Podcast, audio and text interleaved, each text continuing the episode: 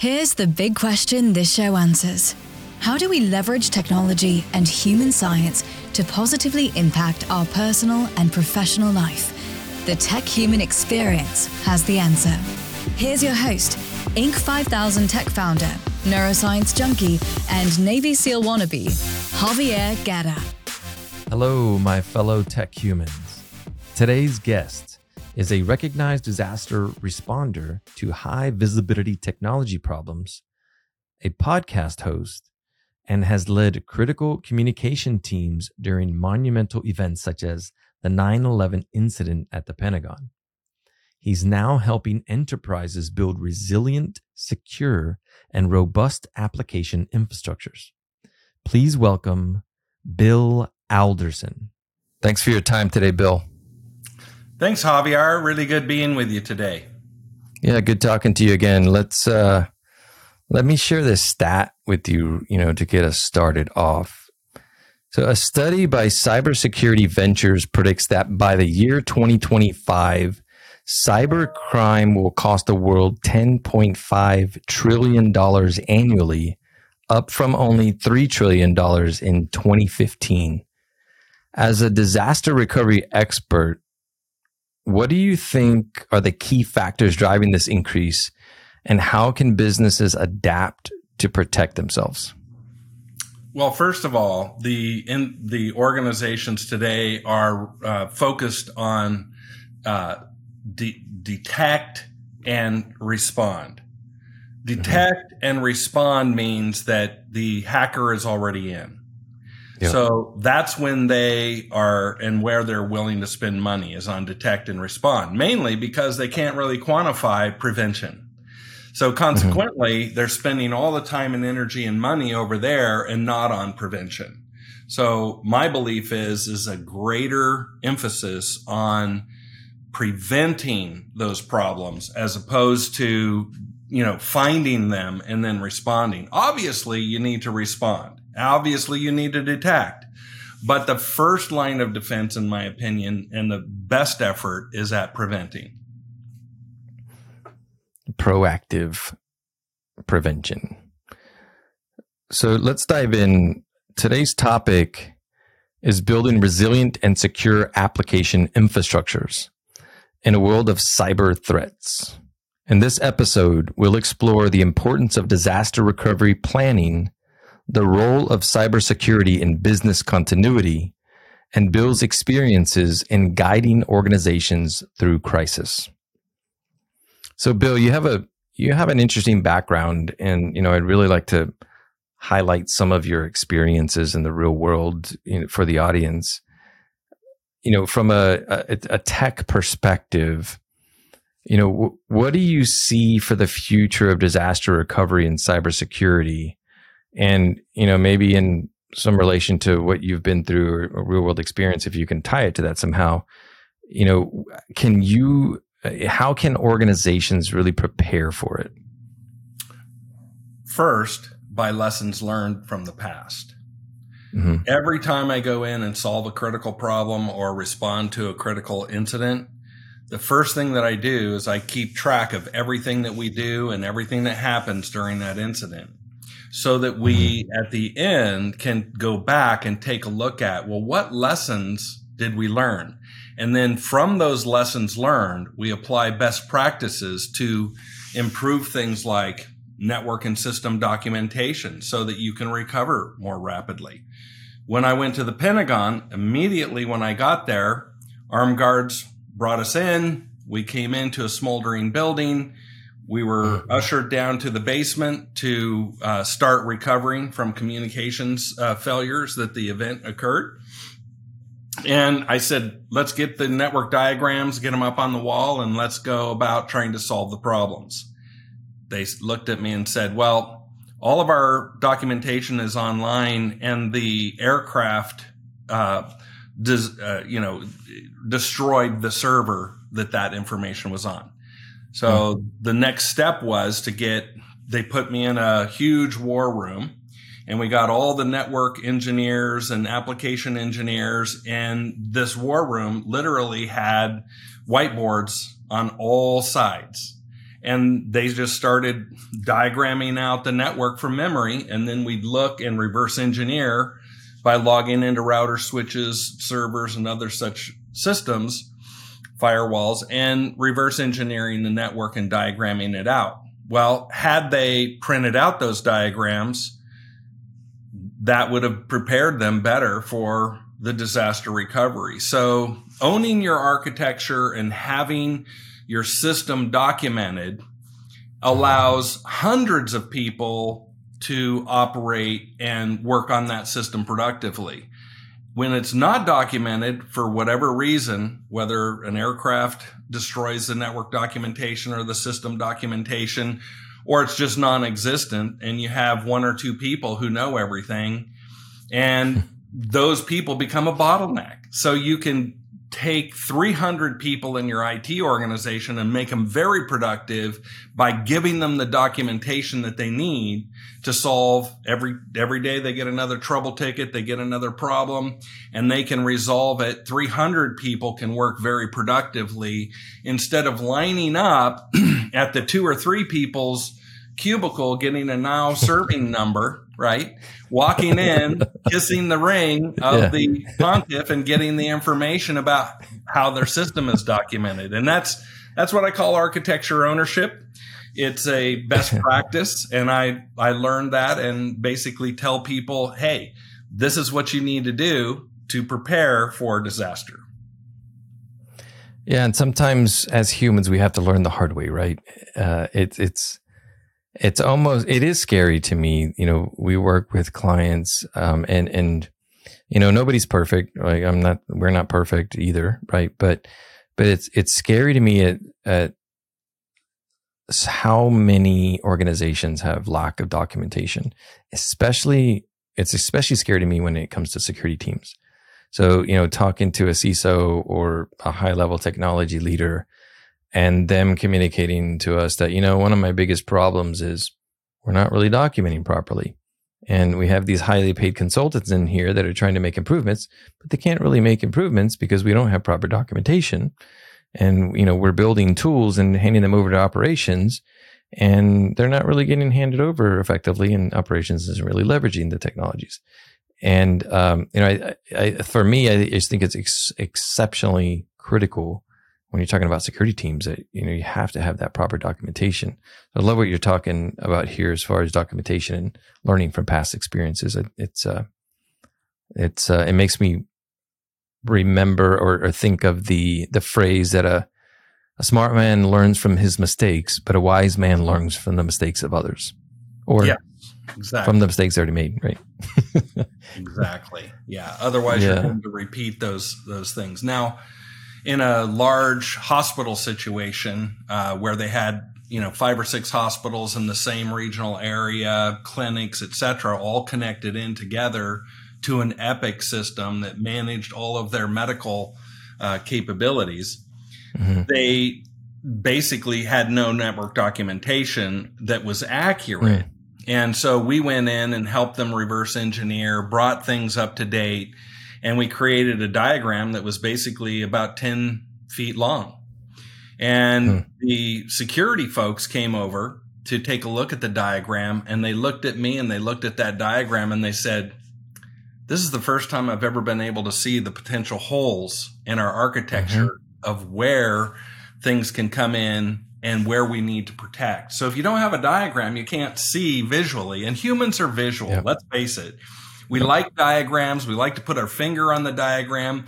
And when you go to build a building, it's essential. You have to have it to modify the building. You have to have it to build the building. And so consequently, the same factors apply there in order to be able to operate in that kind of environment. You have to have your application flows. You have to know where your systems, whether they're in the cloud or in a colo or in a premise, you have to know where things are and how, and be able to visualize where things can get in and where you need to make certain that you're preparing for the worst. Absolutely. And what's the saying? Is a picture is greater than 1,000 words? Something like that? Yes. Well, a picture is greater. Yeah, pictures is, you know, better than 1,000 words. And that's true, because we can rapidly assimilate and understand an architecture. A lot of companies that don't document their systems, they end up with a big problem, because every time they bring in a new CISO or a new CIO or a new technology person, they try to make that network look like where they just came from. So it ends up not being consistent. So I say, document your system, and when every person comes in, every organization comes in, you train them on your architecture so that they don't ruin your architecture, and there's some some stability as you go through. It's very powerful. It seems simple. People don't do it, and they think they can just buy some software and click and it's done. No, it's a big job. You have to architect it just like an architect diagrams out multi-story building, all of the structure, the structural walls, all of the elements of that building, and all the elements of a network, including security, firewalls, and other such things have to be designed in. And if your people can't visualize it, it takes 1,000 words in order to explain what's wrong, and they can't reverse. And every trouble ticket, they have to reverse engineer the entire network, and it just gets crazy. Yeah, no, absolutely. And it made me chuckle, because I was thinking about like HR, right? Like orientations, like orientation is not only for HR, right? It's our job as leaders to orient people to whatever department they're coming into, whether that be application infrastructure, security infrastructure, whatever. But that's key to our methodology is using visuals, right? Having visuals so that people can visualize it and kind of see the big picture, but then backing it up with that documentation. And, you know, I'm a big neuroscience, you know, geek when it comes to that kind of stuff. So within neuroscience methodologies, they say that the brain learns 60,000 times faster with visuals. And so that to us, that visualization is huge with whatever we're doing. Now, the other element of that, Javier, is Albert Einstein, admittedly one of the most brilliant people. These young people who come to work for your organization, they're young, their minds are fast, they can remember everything because they don't have much in there quite yet. And like Albert Einstein said, he said, why should I commit to memory those things that I can write down or document and then refer to? And that's what we're talking about. The architecture is too complex. You have to have details of how things are done pulled out and put on paper so that you can understand and change things or modify things and not break something else while you're doing it. So that's what I try and tell people. It's like, hey, be like Einstein, be smart. Don't use your brain for memorization of all these minutia details. Write it down. Put it on paper so that you can visualize it, see it, and rapidly assimilate and respond. What allows you to offload that data to free up more processing power to solve problems and go about your day, right? So absolutely. So Bill, what emerging technologies do you believe will have the most significant impact on disaster recovery, application infrastructure security, and business continuity in the coming years? Well, the number one thing today, and has been for some number of years, is backing up your data and sequestering it so that when somebody does do a ransomware successfully, it doesn't hit all of your backups. And sometimes it takes a year, right, before you recognize that some parts of your system have been compromised, and they leave landmines in there so that they can get in later or what have you. So the interesting thing is that having a layered backup capability, so that if in 3 months you realize that part of your system was compromised 3 months ago, you're going to have to back up to 3 months ago and then figure out how to incrementally adjust things. So you need backups that go back some period of time to make sure that you're not essentially backing things up to what has been compromised, or that what has been encrypted and that sort of thing. And speaking of encryption and ransomware, one of the things that I believe has led to this economic criminal ecosystem is that, and I'm not trying to beat anybody up. I'm just realizing that, you know, the U.S. intelligence agencies lost a lot of their lawful intercept tools because they themselves got compromised. So these tools that are the equivalent of digital nuclear weapons got in the hands of hackers. And that happened just prior to about 2015 in that particular area.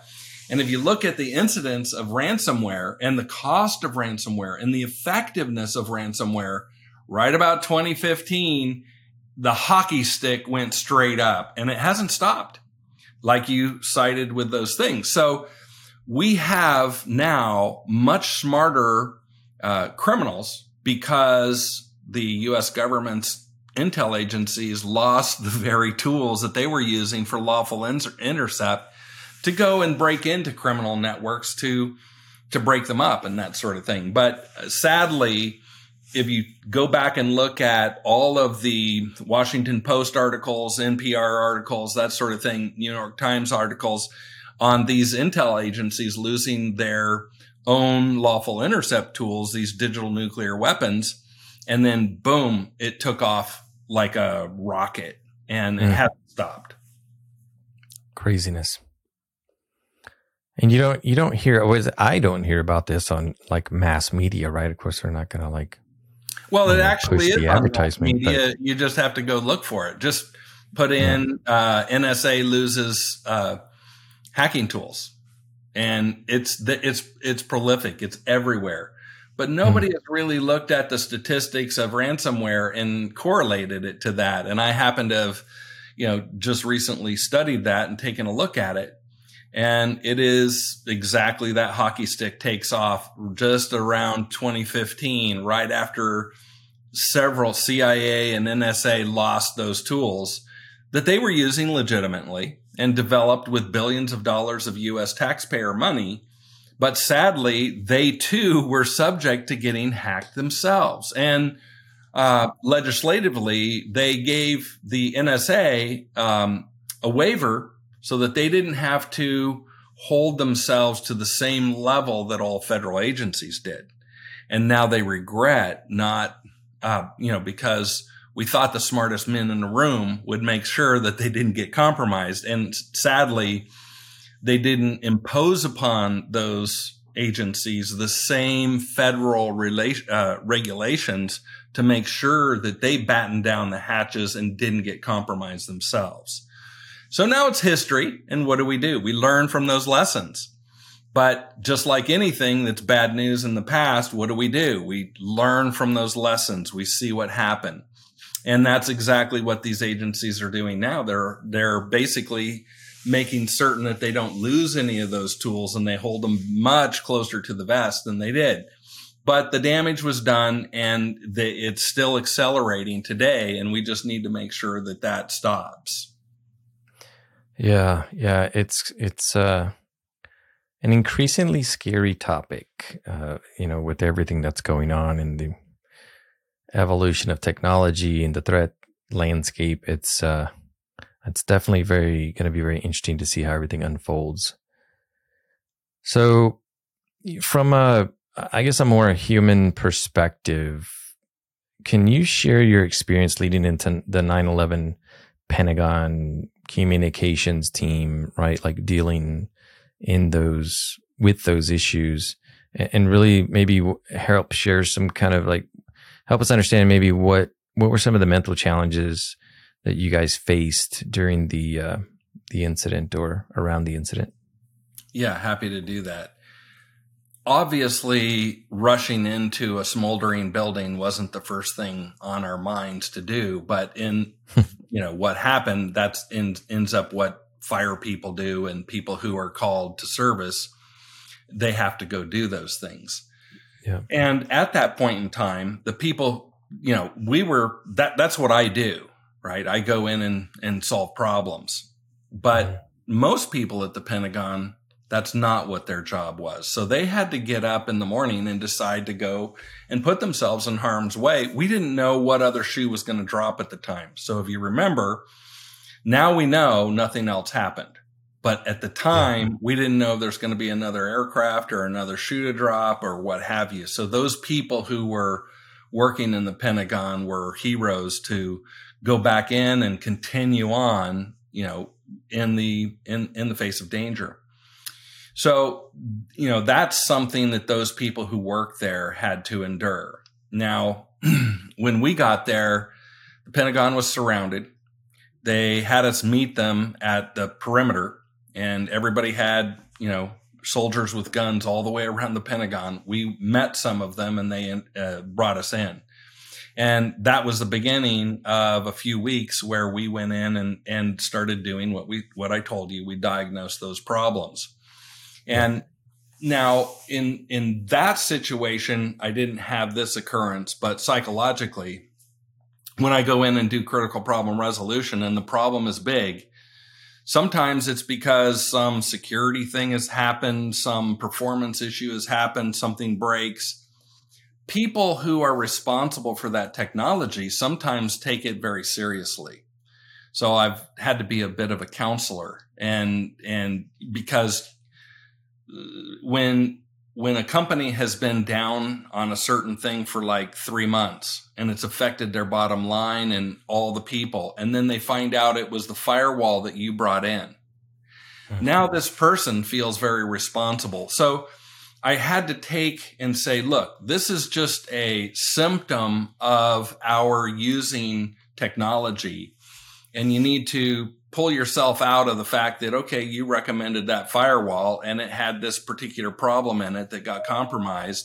It doesn't mean that it's your personal fault. So we have to divorce ourselves of that type of responsibility. Or, you know, sometimes I've feared for some of the folks who ended up being, their systems were implicated. So the network people call me in and say, hey, we've got this application that's really bad. Would you go figure out what's wrong with this application? And then I find out that it's their network. Well, now I have to give them the bad news that the very people who are paying me or brought me in to, you know, show that this application was bad, it ended up being their network that was bad. So there's some emotional things that go along with that, because people get pretty serious about their job performance. They're afraid that they're going to have reprisals or get fired and that sort of thing. So you have to keep an environment from the HR standpoint of making it safe for people to sometimes make mistakes. And that's a really good lesson learned. Some people think that if they make a mistake and it costs their company money, that they're going to dock their paycheck, right? So they haven't been educated that, you know, yes, you are hired to do the best job that you can and due diligence, but you're not personally responsible for the losses of the company. Yeah. That, you know, it's a tough one. What's coming to mind for me right now is from a security perspective. And I'm big on, you know, I don't know if you've heard of Project Aristotle, but Google did a project called Project Aristotle, is studying the best teams in the world, right? And what is it about the best teams? And they studied hundreds of teams. And the one thing that was the biggest factor in having world-class teams is an environment of psychological safety, right? Yes. And so letting people to know, like, look, you can speak up, you can own up to your mistakes, you're not going to get fired or whatever, right? Just give them the security around that. But when you talk about security teams, it's like their job is to secure that environment, but you still have to have that trust. You still have to have that like ability to, hey, we screwed up, let's do better next time. And so I could understand how a lot of security teams, a lot of security leaders could be fearful that if there's a big enough mistake, they're like, crap, like that could mean my job, right? And it could just be inevitable, but I would think that that's a tough dynamic. Any thoughts on that? I wrote a review of psychology and security, a book on psychology and security, and I can't remember the exact name, but it's on my LinkedIn profile, one of the articles that I wrote. And in there, they deal with some of those exact type of issues. Not just the psychology of the malignant mind that is bringing these, you know, trying to perpetrate, but also the mind of the professionals who are trying to defend and mitigate the problems. It's a very interesting book. I can't remember off the top of my head. I'm not prepared to talk about it, but it is an article that I wrote in a review. And it was interesting because I got acquainted with all the authors. There were 5 or 6 authors of this thing. Mm-hmm. And I contacted them and said, hey, I wrote a review of your book. And it's like, wow, you're one of the 5 people who read it. So they were very grateful that I had acknowledged them and by reviewing the book. It's an excellent book, and I would recommend it to anybody. You can find it on the articles that I've written on LinkedIn. Nice. Appreciate that recommendation. So, you know, as far as your experience in high pressure situations like 9/11, the DDoS attack and military engagements that you've been involved in, you know, as far as your perspective on mental strength and endurance in crisis management, you know, what does that look like? Do you have a philosophy there? Well, let's talk about one of the biggest denial of services that I responded to was the U.S. stock markets. Mm-hmm. Went into one of the stock markets, and there was a huge denial of service that was bringing not only this stock market, but all the stock markets. So once an attacker finds a vector that's successful, they start doing it to other people. And a distributed denial of service means that the attackers take machines from around the internet and use them to attack a central situation like the stock markets. So in that, they couldn't solve the problem readily, called me. I was on the West Coast at the time. I flew in, and I go by the handle PacketMan007. So I look at packets. I look at the things that happen on the wire that are indisputable. So when I got there, I plugged in my analyzer and I saw that the packets that were coming in from all of these distributed things were using some of the same same tactics in each and every attempt. It's called a SYN attack, and it's part of the TCP three-way handshake. And so it just sends connect requests habitually to these guys. But the SYN attack was using the exact same sequence number for millions of these attacks. So what I did was, I went in and diagnosed that almost immediately. And then I said, look, you just need to filter out that one sequence number and allow all the other sequence numbers. And there's, for instance, just, there's 4 billion potential sequence numbers. So killing one sequence number out of 4 billion is nothing. But that's what the hackers had written in the code, and they reused it over and over. So we just put another firewall, which was basically what I call a multi-tier firewall architecture. And the first firewall stopped the bulk attack so that the second firewalls could execute the higher granularity of security rules. Because when the attack happened, it basically melted down all these firewalls, because the firewalls have very granular rules and have to go through a lot of processing. So by taking out and having a multi-tier and taking out in the first tier all those attack, the bulk, what I call bulk attack, it allowed the firewalls to only have to deal with the standard data that got through, and we pulled that. Now, in every one of those instances, right, there's executives, there's technologists who, like, again, they feel responsible or, they couldn't solve it. And I've been doing this for 40 years, been looking at packets since 1980. It's pretty hard to have a problem that, I certainly don't see the same problem over and over again, but you still have the same methods. So trying to help technologists understand that they are still viable, they're still very powerful, and it takes a team. So I come in with my focus forensic view, and then they take it to the next level. And as a team, we solve those problems together. And that's sometimes in the technical world, you know, there's a little bit of competition. So I've had to figure out how to not make people upset because of what they weren't able to do before I got there. And that's a psychological element of doing critical problem resolution, is making sure that people know, hey, I'm a specialist in this particular little area. I know this really well, but you guys have all the other pieces to the puzzle, and together we can work on it and solve it. Yes. The human ego does play into too many things these days. So just quickly before we start to kind of close out here, because we're getting close on time. On that note, what you're just talking about, what makes a great team during disaster response and recovery, in your opinion?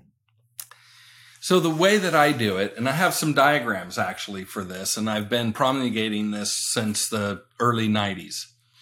I call them care teams, and we take the best people out of the server team, the network team, the desktop team, the application team, the server, or the security team. And we create a team of the very best for critical problem resolution. And then we go and put that team together, and they can reach back into their organizations to help solve the problem. And we don't have to have just one silo alone trying to solve a problem. So if application people are the only ones trying to solve the application problem, maybe there's some server component, platform component, cloud component, or network component that is added to that. And so we need a cross-platform, cross-technology set of people to be able to address those problems. So back into the network documentation area. When we go into to build a tiger team to address their network documentation problems and bring that to fruition, people think you can't do it. We can never get this done. It's just too big. It's too complex. I've gone into very large institutions, big oil companies, railroads, mass transit organizations, some of the biggest in the world.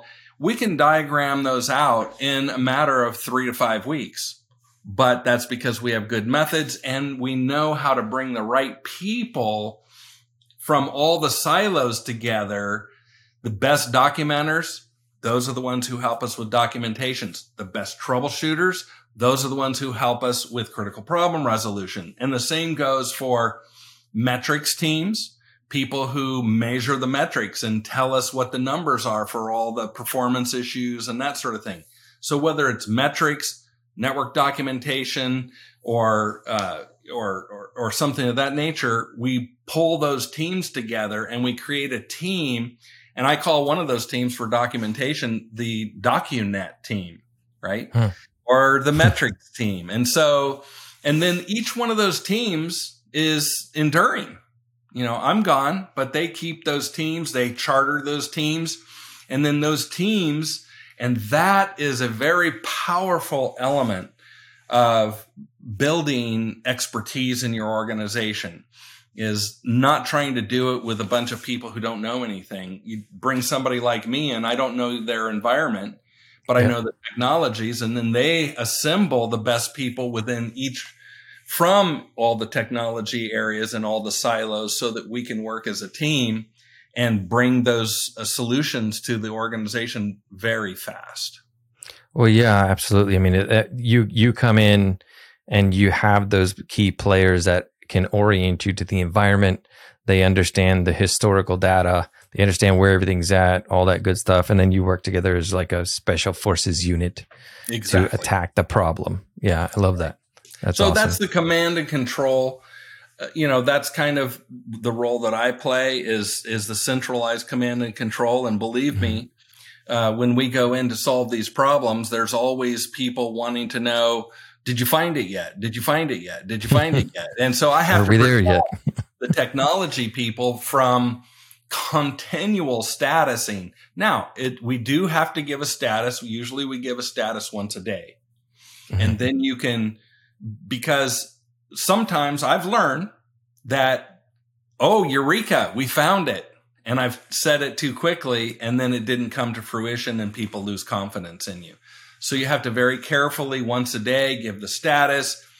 Under promise and over deliver is a culture that is really powerful, and especially within a team. Under promise, over deliver. Everybody's happy in the end. Yep, absolutely. Love that approach for sure. Last quick question here, Bill.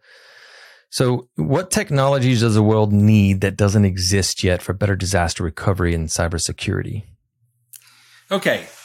I have just written in the last couple of years 2 patents in the security area. These 2 patents have to deal with how far data can be sent. And what we do is we limit what's called packet lifetime, which is called a hop count or time to live.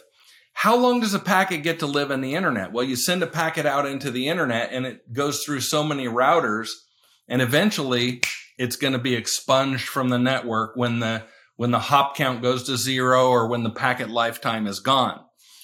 That technology and that capability, for instance, if you have an Oracle database server in the data center and it has a packet lifetime to go through 255 routers, it can go to North Korea, Russia, China right now, unless there's a perfect firewall. Is there a perfect firewall? We haven't seen one yet.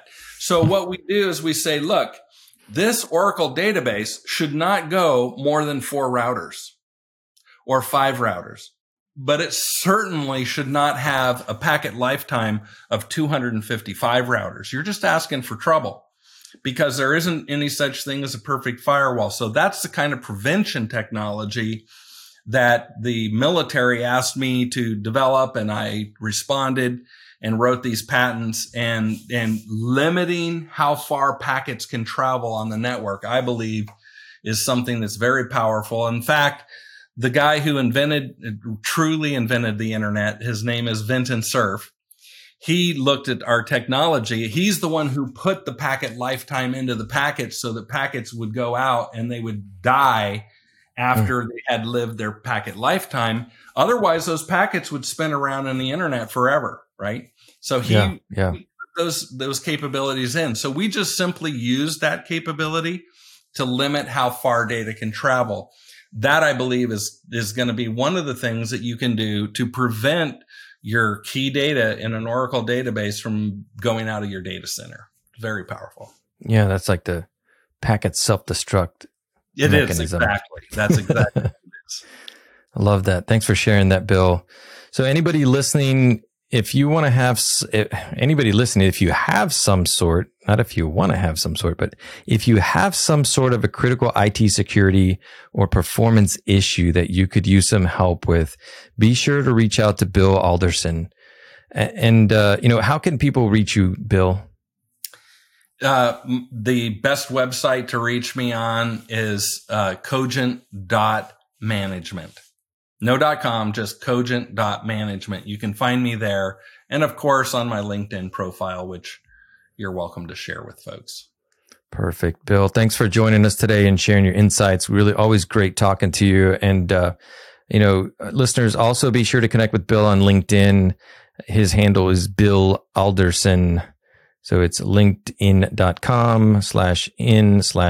Bill. Alderson.com/. And we will have website links and social media handles in the show description for your convenience. To recap, in today's episode, we discussed Bill's experience in guiding organizations through security crises and the mental challenges that he faced during events like 9/11 and military engagements. This information is only valuable if you use it to take some sort of action or you put it into action. So to make sure you benefit from this episode, take a moment to reflect and write down how your own mental resilience shows up in times of stress or some sort of a breach scenario. And, use this to help you to respond effectively and potentially proactively get ahead of problems or have a plan to get ahead of problems before they happen. Last but not least, don't forget to help your fellow tech humans. Share this podcast and follow me on LinkedIn at Javier Guerra 360. See you next time on the Tech Human Experience.